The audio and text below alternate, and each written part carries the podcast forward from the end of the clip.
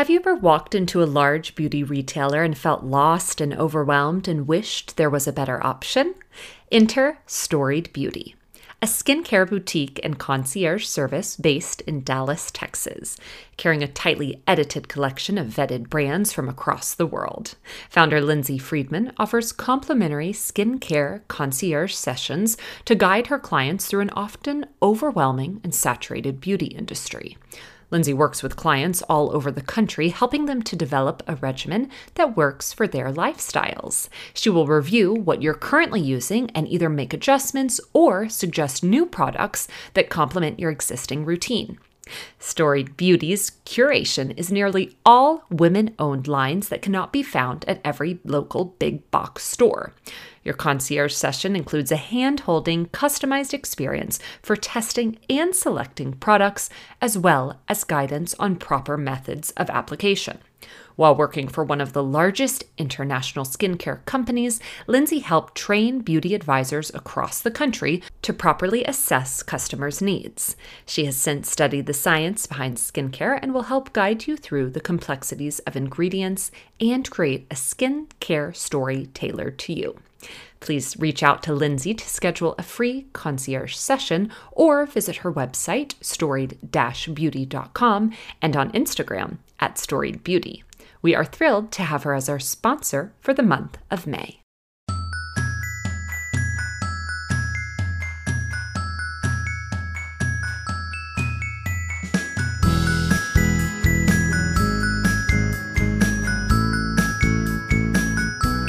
Hi, everyone. I am Emily Landers, and this is How'd She Do That? A podcast answering that question each episode. Welcome, everyone. Welcome to today's episode with Lisa Sadoughi. If this is your first time listening, I'm so excited that you're here. And if you are a longtime listener, thank you guys so much for coming back again and again for our weekly conversations with women that inspire me, where we ask, How'd she do that? How did they do that? How did they do XYZ? And if you enjoy today's episode, we have over 150 additional episodes in our archives over on Apple. You can head to our library and check it out, as well as over 50 private uh, conversations and episodes on Patreon. Patreon.com slash how'd she do that shares the BTS of HSDT, which entails my mini travels, as well as lots of different business updates around the podcast. I have found that this podcast has basically been my business school. Now, for those of you who have been to business school, you might laugh at that, but 150 episodes in, I am learning so much. Um, and it's been incredible to kind of walk through okay, could a podcast be a business? If so, how do we do that? What does that look like? And as many of you are aware, we have sponsors. Lindsay Friedman from Storied Beauty is this month's sponsor. You guys can head over to storiedbeauty.com and use the code HSDT15 for 15% off your purchase all month long. Very fun fact an HSDT connection Lindsay is actually Lele's cousin, which I did not even put that together until after I had recorded with Lisa. So the podcast connections continue to amaze me. I mean, every step of the way, listeners, you guys have been so much fun. Reconnecting with guests has been incredible, and we are doing so in some really fun ways. Upcoming this summer, you guys are going to have a lot of great products, free products, ebooklets, and other info kind of resources from HSDT previous guests that we're going to be sharing with you all. I hope that you're excited about that, and I hope that it's helpful to you. The majority of our DMs over on How Did She Do That podcast on Instagram or even my personal account at Emily Landers is around business owners trying to figure out the next step. You guys really have enjoyed those Patreon episodes where I share more of the BTS, the behind the scenes, and it's just been so fun to connect with you guys and to learn more more about you and continue to see the momentum and what we can do with this awesome community that we're growing. So, again, thank you guys so much for engaging on social, for letting me know what it is that you'd like to hear more of, and ultimately sharing love and support to our guests, previous and upcoming. So I know you're going to enjoy the mini shows we have on our way. Do snap a photo today. Let us know where you're listening from. You can tag Lele and myself. We cannot wait to hear what you think of today's episode, one I know you're going to enjoy. Here is Lele Sadoughi on How'd She Do That? Today's guest, Lisa Lele Sadoughi is known as the headband queen and embellished artist of her time. With an impressive roster working under the helm of Rebecca Taylor, Tory Burch, to name a few, she notably launched the first ever J. Crew costume jewelry collection and decided to launch her own brand in 2012 in New York City, focusing on accessories. Her signature headbands are rated the most comfortable in the market, and they also make special and joyful jewelry, handbags, hats, and sunglasses that are a collector's dream, myself included. She accessorizes everyone from Kate Middleton, Jennifer Lopez, Kate Hudson, and Zendaya, to name a few. She's also been featured in Vogue, New York Times, and many more. Lele can be found at their flagship stores in Dallas, New York City, Newport Beach, and most recently, Houston. Lele, welcome to How'd She Do That? Excited to be here. Oh, well, I'm thrilled to have you. And I just mentioned before we started recording that most recently I was wearing one of your pieces to the Taylor Swift concert. And you mentioned that that has been fun to see lots of ladies out and about in your colorful pieces. Oh, yes. I was saying we've had a lot of Swifties in the store the day of the concert uh, because we are known for everything just sparkly, fun, pink, happy. And uh, it goes well with all those ladies who are having fun with all their girlfriends going to the concerts. Yes. Oh, well, it's so fun. And and I mentioned too, this is a, a big day for me. I'm so happy to have you joining me on today's episode. I've been such a fan from way back early days in New York City when you were launching. I remember seeing your pieces out and about. And since then, you have grown amazingly. So I'm ready to dive in and listeners know we love to kind of begin at the beginning with our guests. So perhaps you can share a little bit about your upbringing and then maybe ultimately where you went to school. Sure. I was born and raised in Dallas, Texas, mm-hmm. and the middle child of three girls. Oh. So grew up in a household with a lot of ladies. My poor dad had to have a lot of patience with all of us, waiting for us to all get ready to go to any event. And I will say, even though I was in a house with all girls, the three of us had very different interests. You know, my older sister was into sports, my younger sister still is quite dramatic. And then I was always the artsy one and loved to just create and find pieces and build things. And throughout my life, really started with drawing, kind of got into photography, a bit of sculpture and 3D work and knew that I just I had to do something creative. I never really thought or focused on fashion, but that was just the perfect outlet that let me create and make things and look good and I believe when you look good you feel good. so that's just kind of been my motto since as a child and I went to school in Dallas, went to university the University of Texas in Austin and I thought I should study advertising because for me, that seemed like a bridge between creative and, and quantitative. Um, but then after I studied it, I just realized that I wanted to go into fashion. So I kind of learned on the job. And this was back in, I graduated in 99. So this is, you know, when you're faxing resumes and you're going to boutiques, it's, it's a lot more work hands on or literally walking into stores and figuring things out. And so I've just been fortunate to have had such good experiences at many fashion brands to kind of give myself the education to start my own brand. Wow. Well, it's fun to hear, and it's always interesting to dive into. Okay, yeah, what was the original thought in school? What was the original major? And so you did. You ultimately graduated, and it's fun to hear the Dallas connection. I'm originally from Dallas as well, and we have so many listeners who are from Dallas. So you do. You head to UT. And then what mm-hmm. was that first role out of school? What did you step into post grad? I knew I wanted to experience living in other places. I had studied abroad, I had worked in Spain, I studied in Italy. I'd been to a lot of different places. I was fortunate to do different summer programs. And after school, I decided to go. I was deciding between LA and New York. Hmm. And I ultimately went to LA because I knew that as an entry level salary, I would live a lot better than an entry level in New York City in a little shoebox. and so I went there for a few years and I remember actually living in this big Spanish style house with my sister and another roommate. And when I did eventually go to New York, I definitely had to downsize my square footage. right.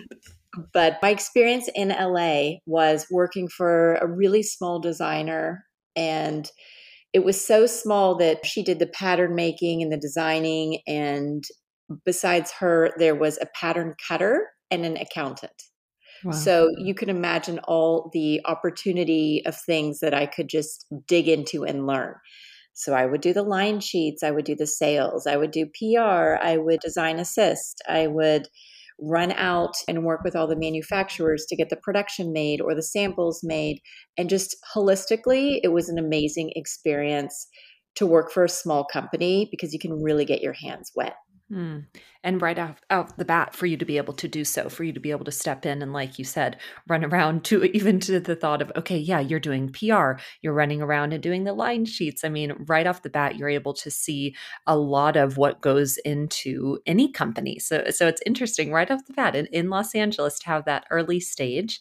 Now, how long were you with that brand? And was it, it sounds like it might have been clothing at that point? Yeah, it was clothing. It was a really small brand that doesn't uh, is not around anymore. And I was there for a few years, about 3 years, and then felt that I wanted to go to New York. And prior to New York, I decided to go to London and take some courses at Central St. Martin's, which is just such a world renowned school for fashion, and just able to kind of brush up on pattern making classes and draping and sketching. And um, till this day, I've not had the luxury of time to sketch or illustrate as I did that summer mm. because now everything's so quick. So it was one special time I can remember just like slowing down and being able to do those wonderful things that are so creative. And after that, I went to New York and I was able to have a beautiful portfolio because of the summer and the years I had worked in LA. And I started at Rebecca Taylor. And I started as a design assistant and managed pattern makers and did a lot of fittings and then moved into trims. And trims are anything that adorns clothing, like buttons, ribbons, bows, laces, brooches. And I just fell in love with embellishment. And I think that's kind of what has started the course of having my own accessories brand. Mm, that's so fun to hear and to think of Rebecca Taylor and her style and to think of the details and the trims that you were working on and then to know what you're up to now. That's really fun to hear and kind of connect the dots there.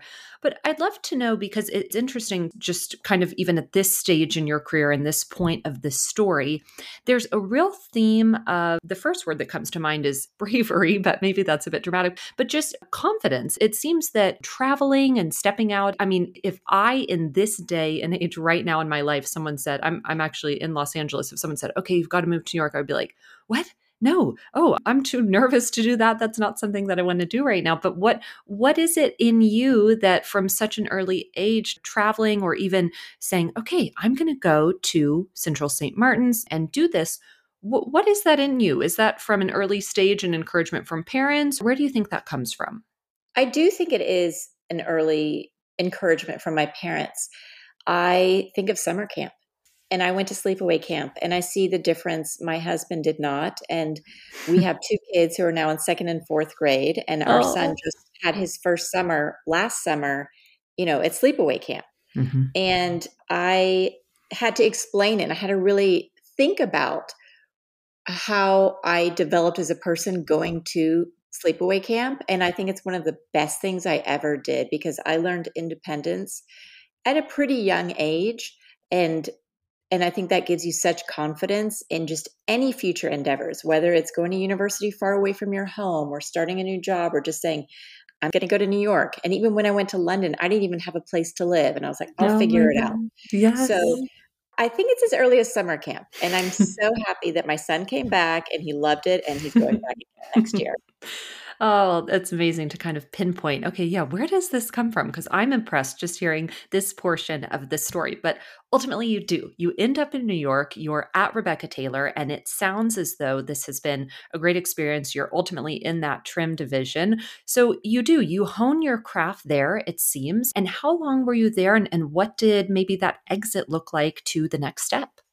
I was there for about three years, and this was when the team was very small. It was Rebecca and four other designers. So it's very exciting to be at a brand in its earlier stages of infancy when you can, you know, like Rebecca saw that I could draw. And so I ended up drawing this like watercolored fairy that we made into a print for a dress. Oh so God. there's so much opportunity where people can really see what you do well and that's something that I mourn for some people that maybe don't go in the office every day anymore Hmm. because there's so many things that just happened because I was there, which I'll get into in a minute. Other opportunities after Rebecca, I went to Ippolita, which is a jewelry brand, and that was my transition into jewelry.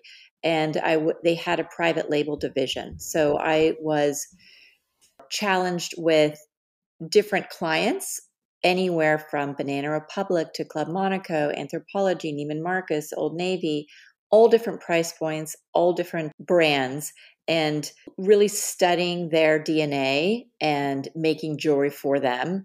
And so I think that was also a big learning curve too, because I moved from trims to specifically costume jewelry. And I was not there for too long before this opportunity came up at J. Crew. I was there for less than a year, I believe. And I had a friend that from high school that worked at J. Crew, and she said, You should just do an exploratory interview. And J. Crew had no jewelry at the time. So I Oh. thought, well, I've done apparel, I've done trims, done jewelry for, you know, less than a year. And I went in and met with Jenna Lyons, who Mhm. this is before anybody knew who she was. And she asked me, Would you like to do jewelry? I said, Sure, but you know, you guys don't have jewelry. And she's like, We want to get into it.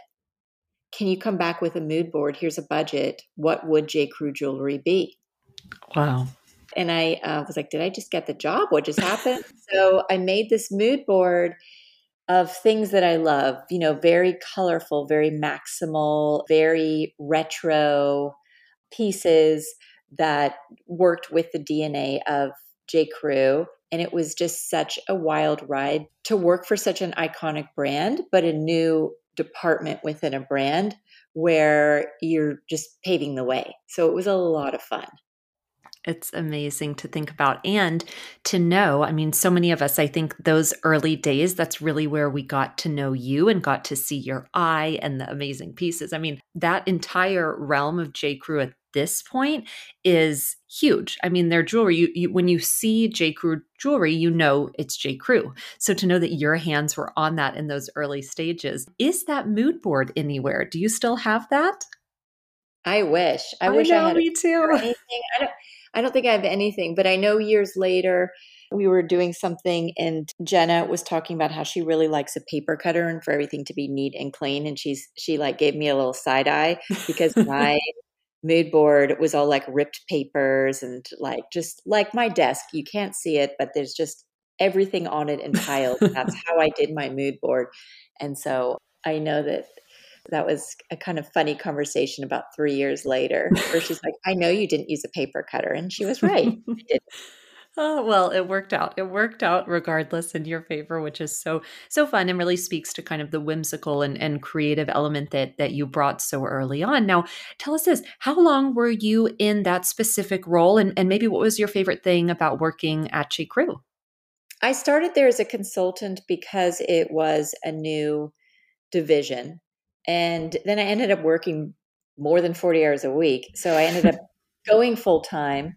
And it was just such a magical time at J. Crew from the years of like 2007 to, to 2011, 2012 Wow. and it was the company went public private public and the you know everyone was was more conservative with their spending and so j crew was just a great outlet for people to get outfits at a really attainable price point Yeah. and the obamas were wearing michelle was wearing it on jay leno such a big deal And it was just a really exciting time to be at a brand when it's really at its height. Mm, yeah, and it's fun for us even to to think back and think of those years. And of course, they've had a resurgence, and they've been here all along. But but those years specifically, you think of J. Crew, you think All American, and you think of just the the different pieces that you were working on. I mean, I see pieces in my mind's eye that I'm sure you had your hand on to really make that iconic look for accessories at J. Crew. Now, you mentioned, okay, this 2007 to maybe 2012. I always mm-hmm. like to just pause and ask you're living in New York City, been there for some time at this point from Los Angeles. What, uh-huh. What's kind of happening in your personal life during this season? So I had been there about 10 years. And part of the reason after J. Crew was I had just gotten engaged. Yes. And I had been there for about five years. And so, you know, I had so much fun in New York being single, out with my girlfriends, and a lot of whom were or still are working for different magazines or fashion houses. So we were all just kind of in the same place, going to the same events. And it was just such a fun time. And I think personally, when I got engaged, just rethinking what I want to do or how I want to prioritize my time and thinking that if I start my own line, I can work when I want to work. And if I need to be there for my kids or go to my kids' concert, I can do both. Mm-hmm. The reality is, I work more than I ever did. right. You know, when I have my own company, but yeah. Even yesterday, my child had like a music concert at 2 p.m. and I was able to skip out for an hour. Mm, yes, and to have that flexibility and that thought early on. Now, I'd love to know this because it's always fun to hear what what did it look like for the early rumblings of your own brand? Is this something that you had even thought of in college or was this something in the city that you felt more confident actually being able to step into and realizing what was that maybe that first moment of maybe I could do that someday? I love that you bring in confidence because I think that is so much part of starting your own thing. Mm-hmm. I think there's so many people that are talented and that are capable of doing it, but they perhaps lack the confidence to press the button and start. Yeah. And I'm so happy at the way that I did things where I had over a decade of work under my belt at such great heritage brands and felt really confident in not only design, because that I knew I could do, but production. You know, I had been overseas many times with different companies, and I had worked with the planning team, and I even did copywriting at J. Crew. And wow. I mentioned earlier, sometimes if you're physically there, you get asked to do things. I even did like fit modeling for a while. I did wow. styling, Jenna on the weekends sometimes. So I was really given such opportunity at multi facets of a company that in retrospect, now I know like that was really beneficial.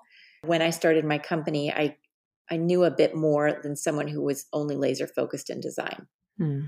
Such a great point. And rare. I mean, in this day and age, as you've mentioned, not everyone is able to go into the office. And you're right. When you're there, it's like, hey, can you come downstairs and model this for us? Hey, can you run this? Can you do this? So I love that theme in your story that you really were hands on, even way back in LA, very early on with that smaller brand, being able to, to do so much. And then, like you said, moving forward with these heritage brands. So it's really interesting to think through that and, and the difference that many of us are experiencing now. But you do. You have quite yeah. a. And I will say this to all my employees like, mm. I will give you as much work as you can do. And, yeah. and not even as much work, but the variance of work. You know, if you can see and you're with people and you can see what you're passionate about, and you're like, you know what, you should really be doing this. You're really good at this. Like, let's expand your role or let's move you into something that's interesting to you.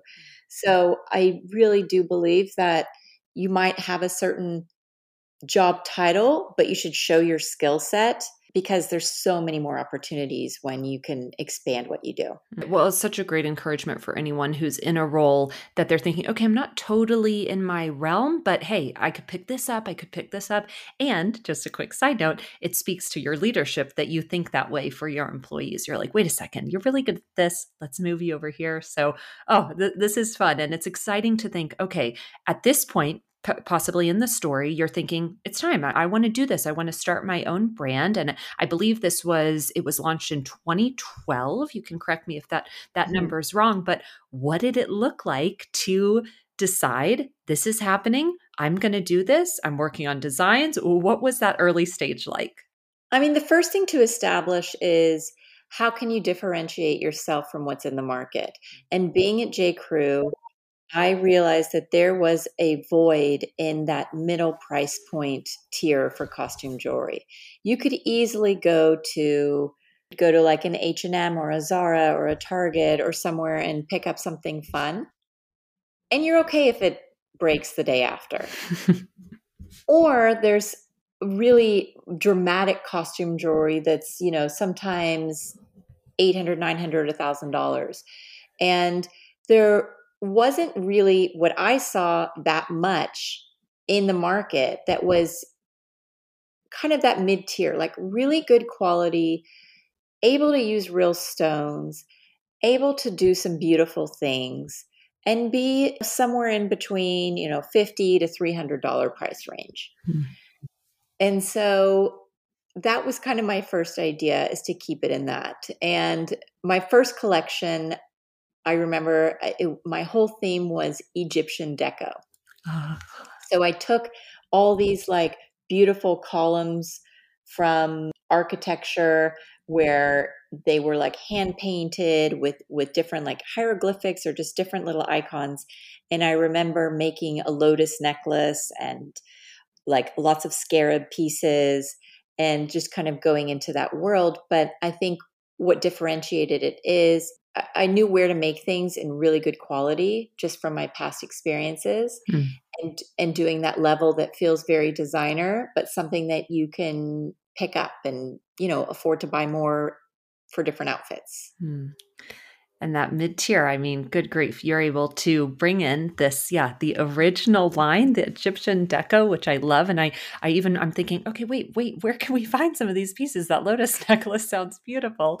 I but, know. I, uh I, mean, do I wish, I certainly wish I had a beautiful archive, but I think I'm thinking about it. I'm like, I think my sister might have a few of those left. well, fingers crossed, fingers crossed, because even as I'm sitting here, I'm like, wait, that's amazing. So you do, you launch with this, but it, it's interesting to think because at this stage, how are you then getting your products out? I mean, you had the experience to know, you know, the design element and then ultimately getting your pieces, having them made. Are you also doing the branding side of things at this point?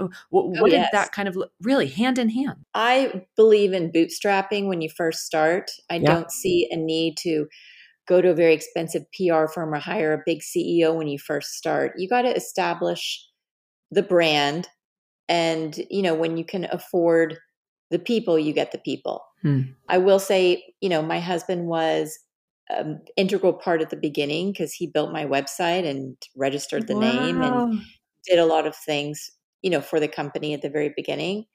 And I designed it all myself, did all the production, did all the development. You know, I had someone help me to do PR at the beginning so I could do a press preview. And the fortunate thing is my my work prior to that had paid off somewhat because I was known at J. Crew and there were a lot of articles you know based on the jewelry and highlighting me so I was able to get in the door from my past work. And that doesn't guarantee anybody buying it. But I will say the first person I ever sold to was Neiman Marcus before any boutique, before anything. Wow. And it's especially rewarding just, you know, being from Dallas as Neiman's is also from Dallas. And I still sell to them today. Oh my gosh. Well, yeah, to have them as as some of the first, it's like, okay, I think I think we're on a roll. I think we're moving forward. What did those early stage look like with with selling? Because I know lots of people they might be out and about, they might be at trunk shows. Were you heavily focused on web or really once you were able to kind of go into Neiman Marcus, there were other boutiques and and was the wholesale side really what you were focused on? You have to also remember the timing in 2012. Uh, right. Uh, we didn't do Instagram yet. That that came like a year later or something. Yeah. My first season was 2012, so maybe I started in 2011. And that wasn't a focus was being able to reach all these people necessarily. So you were more dependent on traditional press and wholesale as your outlets. Hmm. And, you know, we sell to Bloomies and Neiman's and Nordstrom and Saks and Shopbop and Revolve and, you know, other international outlets as well.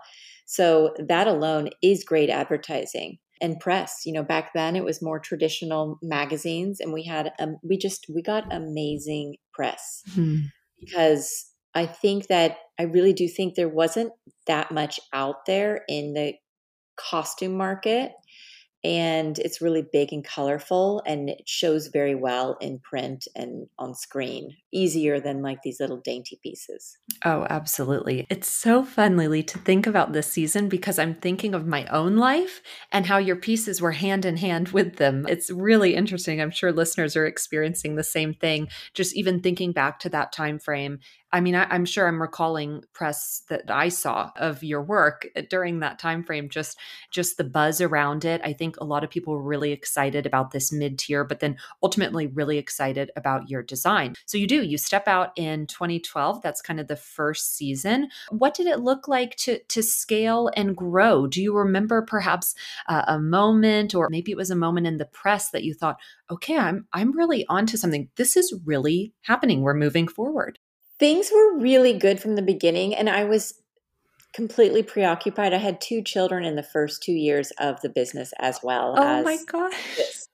so i think that's also a blessing too because now if i feel like if i started my company now i'd be obsessed with the size of my instagram following and this because yeah. I started when everyone else started instagram. And so you know we've had time to kind of build it and if you start now, I think you want that immediate ROI. You you want to see immediately like uh, there's a post and what did I sell from that? But it's so it's it's more omni at this point. So omni channel, you see it in the store, you might not buy it, you think about it, and then you get home and you are reading online or looking at a magazine, and then you see it again. Mm-hmm. And then you're shopping around, and then you see our store, and then maybe you purchase it at the store. So I think that it's just hitting people from all different directions. And if you feel like you've seen it a lot and you still like it after you've seen it a few times, then you have to get it, right?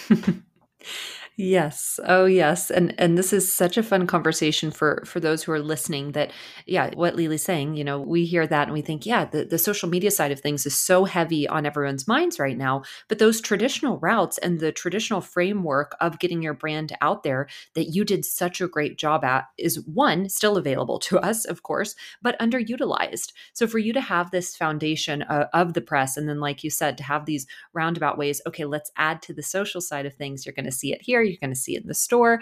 And then, yeah, you're going to come back and, and purchase. It's interesting too, because you mentioned the social media side of things and stepping into that kind of with everybody else right when it kicked off. What did business look like as you guys navigated those waters early on? Was that a big emphasis for you to continue and step into to e-commerce? I feel like you were kind of at the beginning stage of that as well. Yeah, I had e-commerce from day 1. Yeah. And given that it was before really a lot of social media, it came a lot from our wholesale accounts and, and magazines. Mm. And so we were fortunate to be around in both of those places in a lot. And so our direct business has had such, you know, a steady growth for the past decade and definitely accelerated during the pandemic when stores were closed. You know, more people were forced to to look online and maybe prefer to buy it that way but it's still the overwhelmingly majority of people still buy in person. Well and your pieces are so fun and so bright and impactful in person that i'm actually not surprised because when you see it it's like oh yeah i have to have it, it when you see it in person when you see a Lele Sadoughi piece you think okay yeah this is this is coming home with me. So i'm not i'm well uh it's, it's emotional you know yeah. there's so many stores that you walk into and you walk into and you and maybe you're dreading it because you're like oh i have to get a new dress for this outfit. I just need more things for work. I need this i need that. Yeah but when you come into our store you have your suit or you have your dress but you come in because you want something just extra. Yeah. You want something special to to make the look. And maybe you have that same black dress that you wear all the time but you come to us because we're going to give you a fabulous pink striped headband with a big bow on it, a matching bag, and our sweetheart pink sunglasses. And you can have a whole look and wear that dress 20 other times, but never in the same way. Yeah, yeah, it's so fun. Oh, it's so fun. I'm actually thinking of pieces in my closet I need to pull out after this interview and and enjoy and enjoy with your accessories. Uh, well, it's it's amazing because you know those of us who are listening, many of us are familiar with your career up until this point. I mean, we've been able to watch it grow, and of course, so impressive to to know the stores, the flagship stores that you have now. But I'd be curious: is there maybe an instance throughout your career, specifically with your brand, that maybe you'd say failure actually help shape it? I think there's been so many challenges, and I know that the whole world will talk about the pandemic as, as a big challenge. Yeah. Where you're forced to evaluate what you do. You're going to scrap all your marketing because the person that you were talking to is not doing what you thought they were going to be doing when the pandemic started. And I expanded. I made masks you know, which mm, was the best yeah. accessory of the year. Yep. and you know what? I made them comfortable, like our headbands, which are the most comfortable out there. You can wear them on an overnight flight. and I also made them cute. And I think that combination is the DNA that we really try to keep constant in the brand because you want it to be good quality, you want it to be comfortable, and you want it to have good design.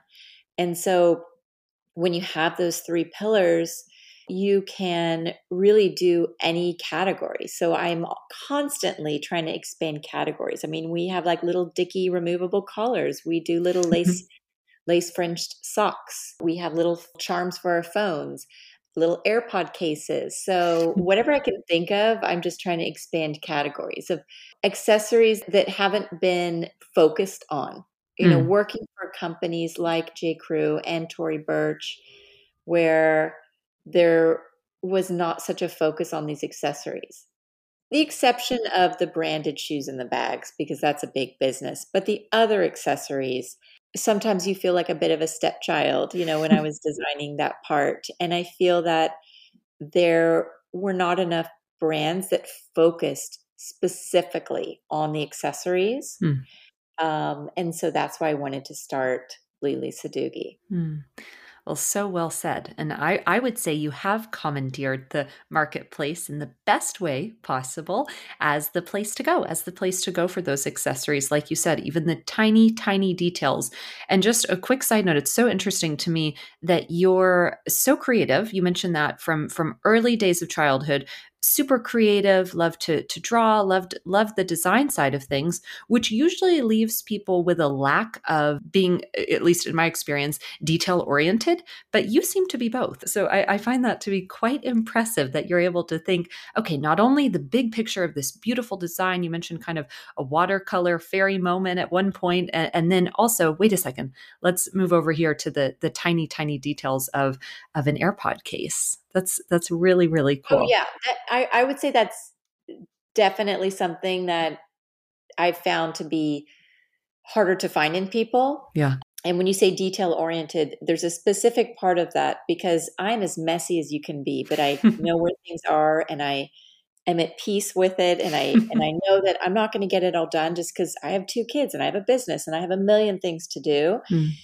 But I'm going to I'm going to be at 100% capacity. I am doing as much as I can. I hmm. mean, if I even told you what I did before this call, which I ran in here 1 minute before we started. oh my goodness. Um, the amount of things that I've gotten through for the day, but I feel good knowing that I've done my best and I'm okay that I haven't finished my to-do list. Mm. So I try to be focused and detail oriented when I can and I think given that you just have to be okay with, you know what, that might have to wait till tomorrow. Mm, yes. Well, so well said. And I, I, think we all would be curious as to what you've gotten done. I'm, I'm sure it was quite a bit even before our call. But uh, Lele, this has been so much fun. It's been amazing to kind of unpack your story and to hear more about you and the specifics around your brand. I, would love to know, and, and this is a bit of a loaded question I love to preface to guests, but what would you say is maybe the greatest lesson you have learned?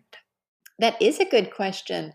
I I always think of hmm, I think the biggest thing that is most important that I could just love to tell everybody is there's two things. Number one, you're never ready.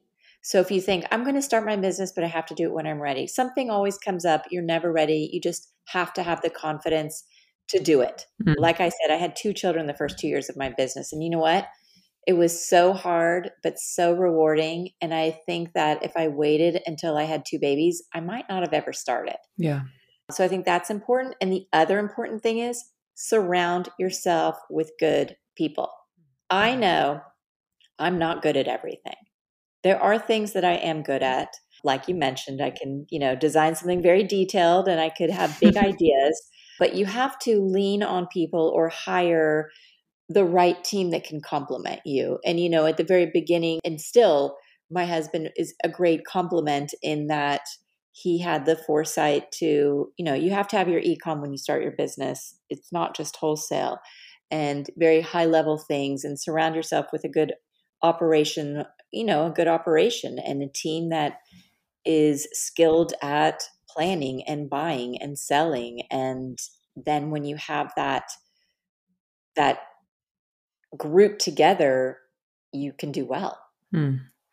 It's such great advice and such great wisdom as we have seen you grow your brand and company. And like you said earlier, even looking around at, at, your employees and saying, I think you're good at this. I think you're good at that. I mean, it shows. It shows in your growth. It shows in my communications with your awesome team setting up this call. It's been such a pleasure. So I love to to just see even even slightly behind the curtain that that those tips of, yeah, you're never ready. And then surround yourself with with great people. Those are lessons that you've truly learned and taken head on.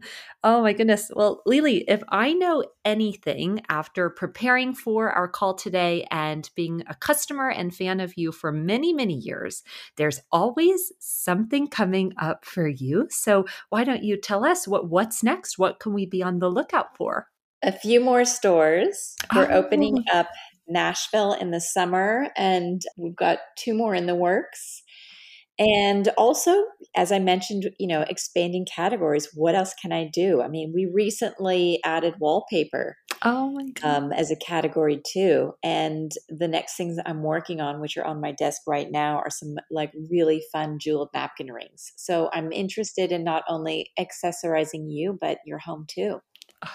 Well, the sky's the limit. I think there's going to be some very excited listeners to hear not only that new category that we might be heading into, as well as Nashville listeners. You all will want to stay tuned for Lele's upcoming store in Nashville. Congrats on that. And most recently, correct me if I'm wrong, but Houston was just recently opened as well. Yeah we are only which opened up you know a month ago so yeah very exciting and we're coming up on a few anniversaries of our stores. So I will have some events in Dallas and I'll be out in Newport, California in a couple weeks and Yay. then back in New York right after that. So it was it's really rewarding that we opened up stores that have a lot of personal meaning to me. I have family on the West Coast, being in New York for 20 plus years and and then just recently going back to Dallas where our store is here which I can get mm-hmm. to in like 6 minutes. Oh my gosh, so fun. Lele, so fun and yes, so fun to know the connections to those original stores and moving forward with gosh Nashville and then we'll stay tuned for the other two new locations. So exciting and again congrats on the most recent one Houston, Nashville upcoming. Well, Lele, this has been so much fun. Is there anything that we didn't cover that you'd actually like to? I feel like we've covered a lot, but you know, when I think about just on a more macro level, what is what I try to make special about the brand is that every piece should just be such a joyful piece. Hmm. And if there is something in your life that just makes you happy, that you should know that you deserve it. And sometimes you got to take a minute out of your day and I think of some of these stories, even, you know, when people had to like delay their weddings and get married later. Mm-hmm. And I just, I remember one DM of somebody who just said, like, I had to cancel my whole wedding. I have to do it next year.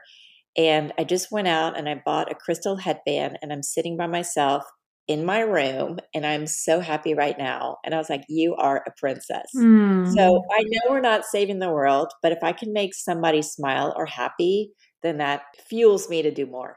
Oh, I love that example. Absolutely. And and it's true. I mean, again, I I feel so sentimental and connected to your pieces just because I think for for so many years I've been wearing them and I I genuinely am thinking of some just even in my jewelry box, uh, uh, some headbands. I'm like, "Yes, can't wait to to put that on." And that's just what your pieces do. They they yeah. provide a lot of joy. I think that that jewelry and accessories are really sentimental pieces that have a lot of meaning to them. Mm. And a lot of people say, you know, I wear my grandmother had a lot of costume jewelry and I wear that and it's really special to you. Mm. And when I look at old photos, the first thing I look at is what accessories I'm wearing because then I can tell what year it is and what I was doing at that time and what I was making at that time. So it's really fun too. And I went back to my sorority and I was wearing headbands in the composite shots oh when I didn't even, wasn't such a headband person until I started doing them in like 2018. And so it's really funny. You realize like what you like and what sticks with you. And, you know, it's just a good way to kind of show off your personality. Oh, couldn't agree more. Couldn't agree more. And it's just so fun as you unpack everything. What you've shared, it goes hand in hand with with the brand, what we know of it, and your your amazing pieces. So it's just been amazing to unpack. And I think one of the coolest things about HSDT and being able to connect with women like yourself is to hear just the theme. I mean, going way back to your J Crew days, that friend of yours to say, "Hey, let's do this exploratory, uh, you know, interview. Let's see where it goes." And so I always love to ask guests, "Who do you know that should maybe come on?" On and share their story? Oh, I'm going to send you a list. I got a lot of ladies that I think, uh, and men that I think have done phenomenal jobs. So I will, I'll think about that and, and, send it over to you. Wonderful. Well, that's so kind of you. Thank you, Lele. And goodness, I know that many listeners likely already follow you. They're probably already connected, but please tell us where can listeners connect with you? You can find us on Instagram at Lele underscore Sadoughi. So just put in L E L E, which is my nickname for Lisa, and you'll find us. Amazing. Awesome. Well, you guys head over and see her beautiful pieces. I'm sure many of you have already pulled them up on Instagram, the website as well, and do enjoy as you shop. Lele, this has been such a treat. Thank you again for your time today.